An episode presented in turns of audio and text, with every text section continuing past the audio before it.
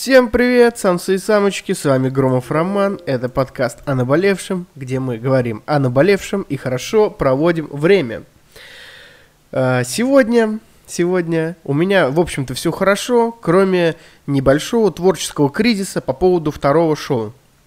Я вам немножко об этом расскажу, поделюсь, а сегодня мы говорим о том, где искать вдохновение. И, как говорил небезызвестный Юрий Алексеевич, Поехали. О наболевшем. Ребята, ребята, ребята, самцы и самочки. В общем, дело такое. Uh, у меня было два шоу. Uh, главное о наболевшем, вот которое сейчас, джингл которого прекрасен и минималистичен. И было второе пятничное live- шоу, оно было новостное, но его пришлось прикрыть, как вы все знаете, потому что я стал слишком популярный. Так вот, и, в общем-то, встал вопрос о э, той же, том же цикле контента, чтобы контента было много, чтобы всем было весело. Э, но случилось невероятное и удивительное, я не могу придумать второе шоу. А, забавный тот факт, что у нас вышло уже 46 или 47 или 48 уже к 50 выпускам, и ни разу не было кризиса идей. Например, у меня есть какие-то по сценарию а, планы, то есть что, ну, какой выпуск можно сделать. То есть у меня 5-6 сценариев есть. Но мне, например, хочется что-то вам рассказать, и я такой думаю, надо записать вам выпуск про где взять вдохновение? И я, короче, сижу, за, там полчаса пишу микросценарий, читаю материал еще час, и, в общем-то, пуляю вам новый подкаст уже, соответственно. Вот. И это, соответственно, внеплановый подкаст, понимаете, да? А, и, в общем-то, с подкастом о наболевшем нету никакой, никаких проблем. А, в плане того, что... А, тем много, это как бы лайфстайл мой, да, тут как бы нету даже тематики, мы говорим о бизнесе, о жизни, о девушках, о парнях, об отношениях, о, о всем, в общем-то, да. Вот, и поэтому, но второе шоу какое-то было более тематическое, э, например, вот я говорил о новостях, да, и поэтому второе шоу, я хотел, в общем, сделать такое шоу про факты и какие-то интересные, может быть, исторические, в общем, и назвать это «Интересно знать», но почему-то мне кажется, что это какая-то шляпа, не знаю, в общем, сложно сказать, поэтому... И нету какого-то вдохновения, наплыва какого-то. И я такой подумал, почему бы нам об этом сегодня не поговорить? Давайте узнаем, что же такое вдохновение в итоге. А, что такое вдохновение? Обратимся к, неиз... к неизвестному, к небезызвестному сайту, а, который называется Википедия. Материал из Википедии – это свободная энциклопедия, если кому-то интересно. Не реклама, не реклама, ребята. А, что такое вдохновение? Вдохновение – термин. Это особое состояние человека – которая характеризует его высокой производительностью, огромным подъемом и концентрацией сил. Как эмоциональный э, концепт, это состояние является типичной чертой, составляющей элементом э, творческой деятельности. Нередко оно воспринимается как явление, существующее отдельно от своего носителя, которое происходит, э, приходит к ему извне. Как дар высших сил, его уникальность – объясняет редкость и кратковременность вдохновения, которое э, недоступно простому смертному, за исключением избранных. Короче, мы отбросим, мы отбросим вот это, э, вот эту божественную комедию, да, что называется, и прочитаем э, самое первое. Особое состояние человека, которое характеризуется высокой производительностью, огромным подъемом и концентрацией сил человека. Давайте разберем, почему, э, к чему я это сказал. К тому, что вы можете подумать, э, Ром, я слесарь там, или Ром, я работаю грузчиком, или там, Ром, я вообще в школу хожу, я вот тебя слушаю, да, я девочка, и я вообще хожу в школу, мне вообще не интересно, где, бля, взрослый мужик, который занимается подкастом, берет вдохновение. Или вы думаете, блин, Ром, я финансовый директор, работаю в Москве, у меня зарплата там 600-700 тысяч, зачем мне вообще про твое вдохновение слушать? Так вот, я вам скажу, первая глава называется «Что это такое вдохновение и кому оно нужно?».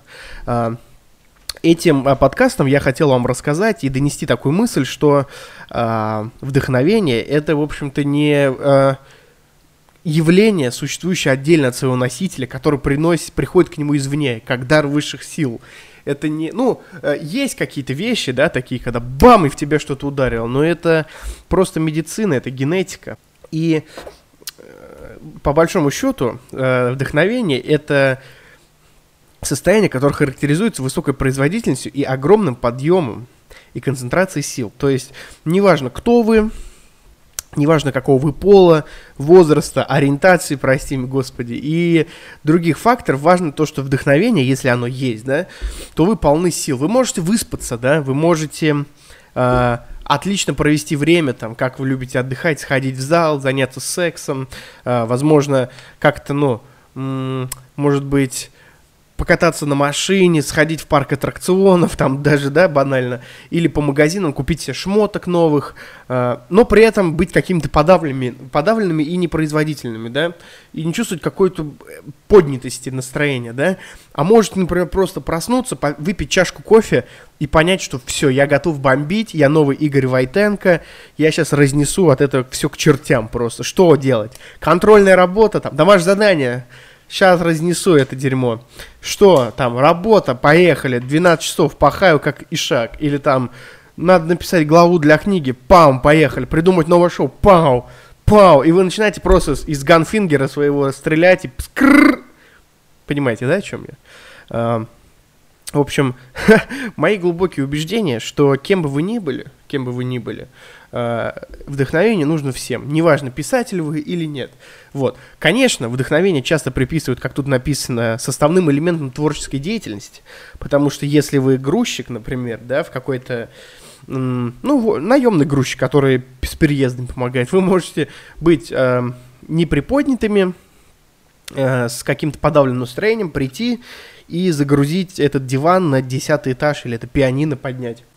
Это безусловно, конечно. И человеку, а, например, человек, который пишет картины, или, к примеру, пишет музыку, ему сложнее с э, отвратительным настроением прийти и записать там э, песню. Или там даже не записать, а придумать ее еще хуже, да? Поэтому ее приписывают каким-то творческим профессиям это самое вдохновение. Но по факту, по факту, если вы с приподнятым настроением и вы заряжены, то я готов спорить на очень большие деньги, что этот диван или это пианино поднимется быстрее. Это, опять же, а, метафора, и это может туда все что угодно принести, от а, занятия в школе, домашней работы, до груза, груз, подъема диванов на 15 этаж и написанием картины маслом. Давайте еще что-нибудь почитаем интересное. Вдохновение также определяется как особое психическое состояние активизации всех эмоциональных и физических сил человека. You know, вот о чем я говорил. Uh, особая, активация особая психическая. То есть вы приподняты как физически, так и морально. То есть такое даже вот вы, наверное, если занимаетесь э, спортом каким-нибудь, например, там боксом или каким боди, бодибил фитнесом, да, к примеру, да, то вы, например, можете прийти на тренировку и ничего не поднимается, да, а бывает, вы приходите и, ну, нет, мы не берем сейчас какую-то мышечную наполненность, да, когда у вас много гликогена, вы можете что-то делать, да, а мы берем какой-то момент, когда вы просто чертовски воодушевлены и от этого очень сильны. Uh, поэтому, видите, это не обязательно быть uh, как каким-то писателем или художником, чтобы э, хотеть и возжелать того самого вдохновения. Поэтому давайте, у меня есть интересная, интересная выписка с одного сайта. Э, давайте перейдем к следующей теме и почитаем несколько интересных фактов. Это стильная перебивка. Перебивочка. В общем и целом, э, нашел я статейку на сайте э, infoniac.ru, это типа, типа информаньяк, видимо, да? А, инфониак, оно так и называется. А, где, значит, люди а, брали, какие-то популярные люди, интересные, брали вдохновение. И я много перерыл, вот, на, ну, на этом сайте я нашел прикольную тему, а, значит, где брали интересные, значит, э, вдохновение интересные люди это не самое обычное, типа, о, знаете, ну, типа, муза какая-то, женщина, или, может быть, какая-нибудь... Эм, или деньги вдохновляют людей. Это обычно банально. Давайте по почитаем что-нибудь интересное. Если кто-то знает такого немецкого композитора, как Рихард Вагнер, которым многие, э, многие тогда еще и сейчас вдохновля... вдохновляются. Вот, кстати, я сейчас сказал вдохновляются не специально. То есть э, кто-то вдохновляется Вагнером, а как же вдохновлялся Вагнер, вы спросите. Я вам объясню. это на самом деле, вот я все это прочитал, и это вообще мне дико странная история, кажется. Э, Рихард Вагнер полагался в этом смысле на своего спаниеля Пепса. Э, если вам интересно, мы с моей девушкой Пепси, да, ну вот Кока-Колу, Пепси называем Пепсой, типа, ну типа как старики, налей Пепсу. Вот, это смешно, ну ладно. Значит, Вагнер полагался на своего спаниеля Пепса, который руководил им в период создания эпической оперы о, Тангейзер. О борьбе между священником и мирской любовью. Это интересно, кстати. Короче, как происходил процесс? У собаки был собственный стол возле фортепиано Вагнера, и когда у последнего возникали трудности с сочинением отрывка, он ориентировался на указания своего пса. Рихард Вагнер, немецкий интеллигент, композитор. Э, Пепс начинал сходить с ума, когда что-то не нравилось его слуху, и Вагнер переделал оперу так, чтобы угодить любимцу – Ребзя, самцы, сам... Мне почему-то непонятна эта история, но, типа, видимо, очень сильно Вагнеру повезло с собакой, безусловно. Потому что э, в других случаях э, получилась ли бы у него такая опера, я даже... Я, короче, честно говоря, не знаю, как это комментировать, дорогие друзья.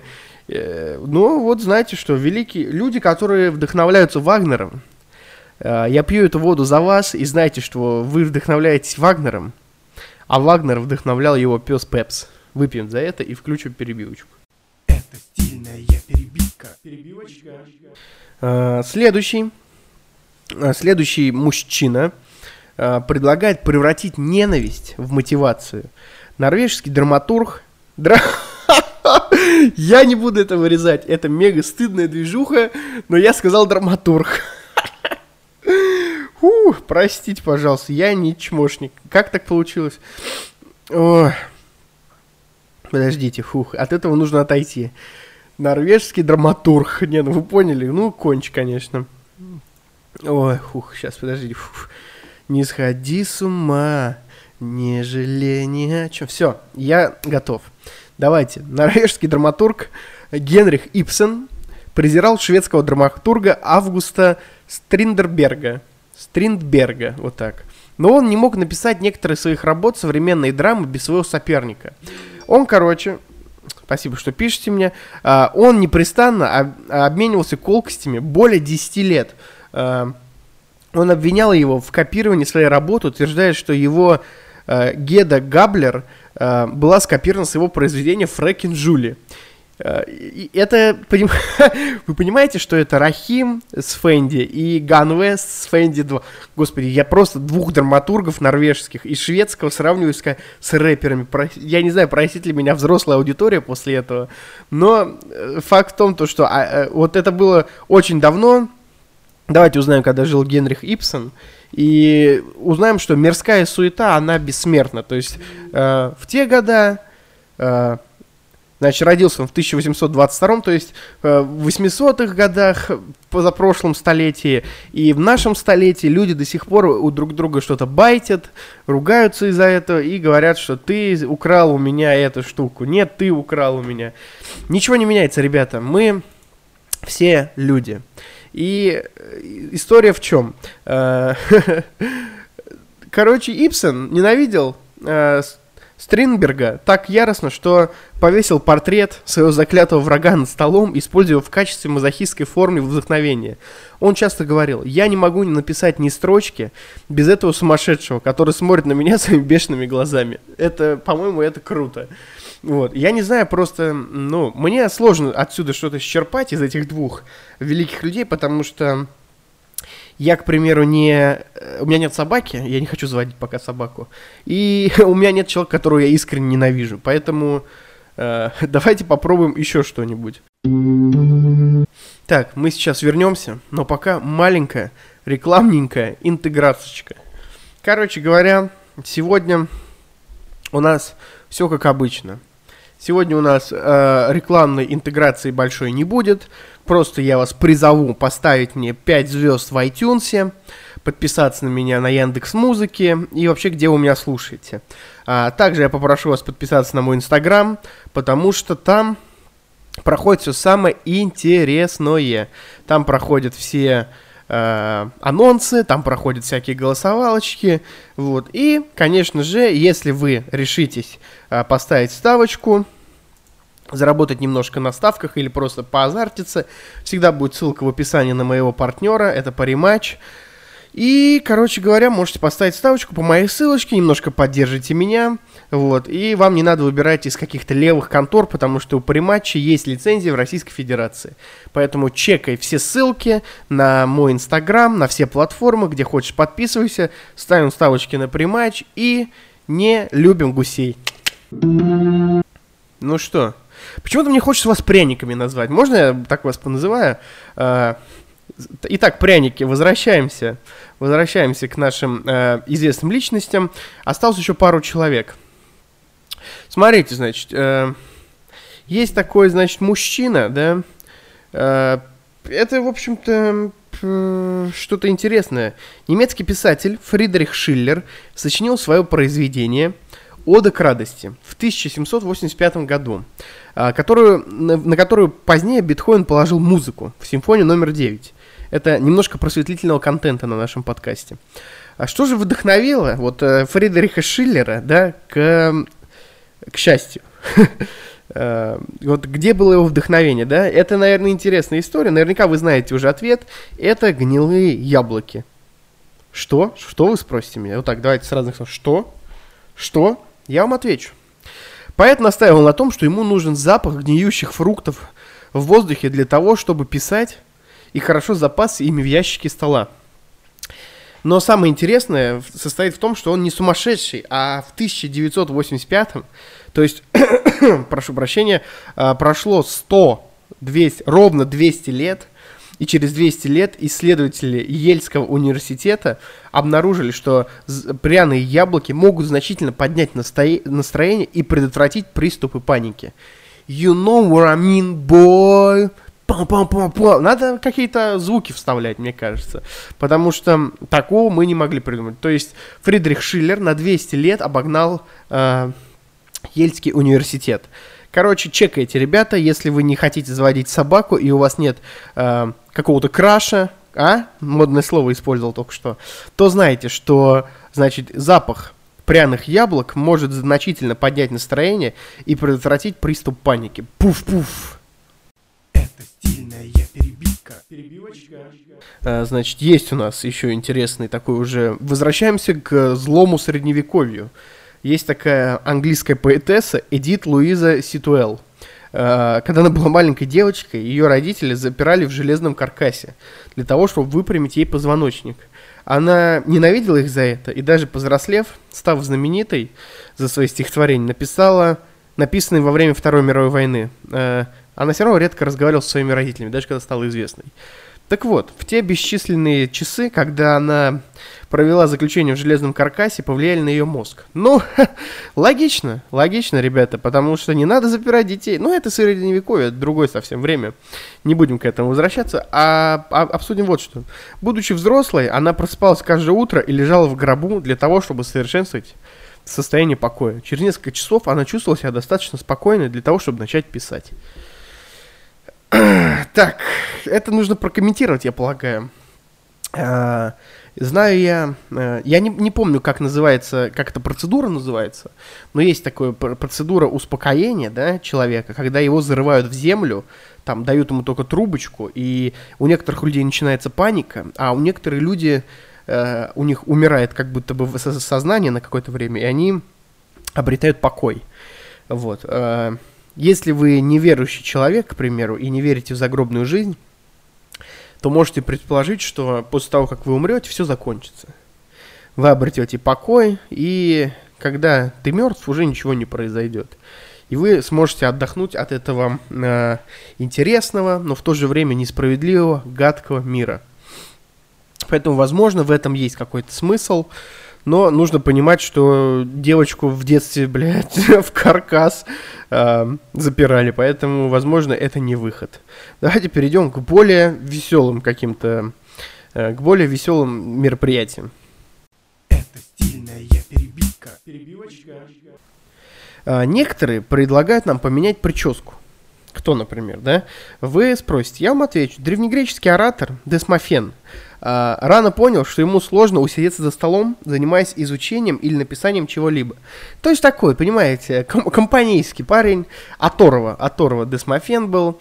Э, ему часто хотелось надеть сандали и отправиться в город.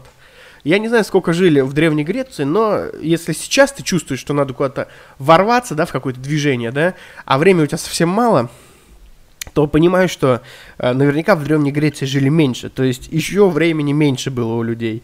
Э, хотя в подкасте «Куда бежит время» мы предполагали, что время с каждым годом ускоряется. Но дело не в этом. Дело в том, что вот он был такой неусидчивый. И что он придумал? Он придумал умный способ заставить себя работать. Внимание, записываем. Достали ручки, пряники. Когда у него возникала охота к перемене места, он сбривал волосы на одной половине головы. Зная, что он выглядел слишком глупо для того, чтобы уйти из дому, Десмофен мог концентрироваться на написании и следующие несколько месяцев, пока не отрастали волосы. Так, Ребзи, Самцы и самочки, слушаем внимательно. Если вы девушка, не надо этого делать. Это опасно. Волосы растут долго, вот, и вам это надоест. А, значит, ну, нужно понять, что древнегреческий оператор, оратор, простите, древнегреческий оратор, эм, сбривал волосы на одной половине головы. И типа выглядел нелепо. Но если вам уж очень надо выскочить, да, то вы можете просто вторую, да, сбрить часть, да, головы и стать лысым. То есть, если вы мужчина, к примеру, да. И это не рабочий метод, как мне кажется. Но с другой стороны, возможно, он не хотел быть лысым в принципе, поэтому он такой, пока вторая часть не отрастет, потом чик-чик там, подровняю полубокс. Может быть, он любил полубокс прическу. Вот. Однако, если кому-то поможет этот метод, то почему бы и нет. Вот. Э, я сейчас хожу с длинными волосами, они у меня даже крашеные. Э, но, тем не менее, все, все свои 20 там, до этого 3, ну, 22 года, да, я практически всю жизнь проходил лысым. Это вот последние два года что-то меня потянуло на какие-то викинговские мотивы, да. Поэтому, не знаю, метод с крашенной головой надо думать, надо думать, надо пробовать. Сбрейте полголовы, кто э, сбреет полголовы, обязательно э, напишите мне в личку или в директ. Это стильная перебивка. Перебивочка. Виктор Гюго, вы, наверное, его знаете, это знаменитый французский писатель э, реалистических романов. «Собор Парижской Богоматери», «Отверженные», э, к чему я это рассказываю, -то, да? Когда у него был творческий кризис, он понял, что его отвлекает одежда. И он закрывался в комнате, будучи совершенно голым, оставляя стол, бумагу и перо. Он говорил своим слугам не давать ему одежду, пока он не завершал произведение.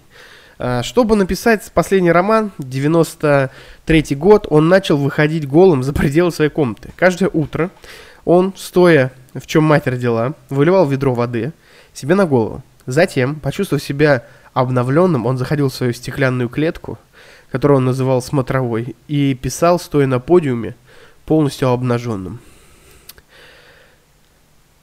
Я сейчас, если вам интересно, это такой легкий секс по телефону от Громова Романа на подкасте. Я в красных трусах новогодних. И, в общем-то, все. На мне больше нет одежды. А, я люблю спать голым. Я не против походить голым.